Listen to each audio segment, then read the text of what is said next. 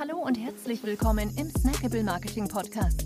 Wir bringen SEO, Amazon, FBA und Co. auf den Punkt. Mach dich bereit für deinen heutigen Marketing-Snack. Hier ist dein Host, Jonas Zeppenfeld. Ja, herzlich willkommen hier im Snackable Marketing Podcast. Schön, dass du dabei bist. In der heutigen Episode möchte ich dir fünf Gründe dafür nennen, warum Brands auf D2C setzen, ja, also auf Direct to Consumer, und warum auch du darauf setzen solltest. Ja? Und zwar revolutioniert die Digitalisierung schon seit vielen, vielen Jahren die traditionellen Marktstrukturen. Ja, früher wurden Produkte von Unternehmen erst an den Großhandel, dann an, den stationären Einzelhandel und letztlich an die Endkunden verkauft. Durch das Internet ist es aber für Unternehmen viel einfacher geworden, den direkten Weg zu den Endkunden zu finden, beziehungsweise eine Instanz auszulassen. Ja, und die Corona-Pandemie hat dem Ganzen natürlich nochmal einen ordentlichen Tritt verpasst. Ja, Warum eben Markenunternehmen auf diesen direkten Vertrieb setzen und setzen sollten, das erkläre ich dir jetzt. Aber erstmal noch eine kurze Definition. Also was bedeutet eigentlich Direct to Consumer? Und zwar meint es nicht nur den direkten Vertrieb über einen Webshop beispielsweise oder, oder über Amazon, sondern auch die direkte Interaktion mit den Endkunden. Ja, um das eigene Portfolio ähm, auch auf die Wünsche derer, derer und auf die, äh, die Bedürfnisse anpassen zu können. Ja, also man fühlt direkt den, den Puls der Endkunden. So, jetzt aber meine fünf beziehungsweise vier Gründe.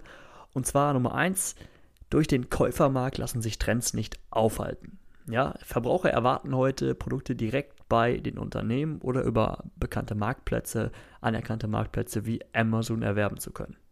Ja. Nummer zwei, Käuferbewertung sind heute tatsächlich mehr wert als werbliche Markenversprechen.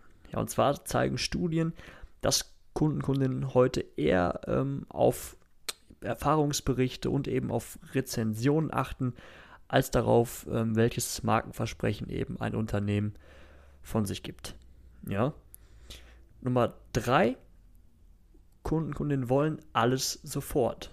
Ja, in der schnelllebigen ähm, Welt von heute möchten sie nicht lange suchen, sondern schnell kaufen und auch schnell mit den Herstellern in Kontakt treten können. Ja, und der Vertriebskanal ist ihnen dabei eigentlich egal. Das ist Nummer, Nummer vier. Ähm, der Vertriebskanal ist, ist den Endkunden egal. Ja, sie vertrauen ähm, am, am ehesten natürlich unternehmenseigenen Webshops, beziehungsweise eben, wie gesagt, diesen etablierten Plattformen wie Amazon, ja, aber letztendlich legen sie nicht mehr viel Wert darauf, beim Tante Emma Laden von nebenan zu kaufen.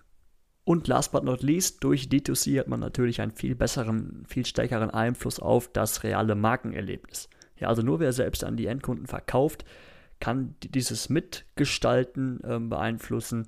Und ja, eine schlechte Beratung im Einzelhandel kann sich hingegen natürlich auch negativ auf das Markenerlebnis auswirken. Ja, also da hat man viel, viel bessere Einflussmöglichkeiten. Genau, und wenn du jetzt Unterstützung dabei benötigst, deine D2C-Offensive zu starten, dann kannst du uns gerne kontaktieren unter der hallo at oder schau mal auf www.die.me vorbei. Wir freuen uns von dir zu hören. Ja, das war's für heute. Bis zum nächsten Mal. Ciao. Wir freuen uns sehr, dass du dabei warst. Wenn dir die heutige Episode gefallen hat, dann abonniere und bewerte uns gerne. Bis zum nächsten Mal und stay tuned. Dein Dive-Team.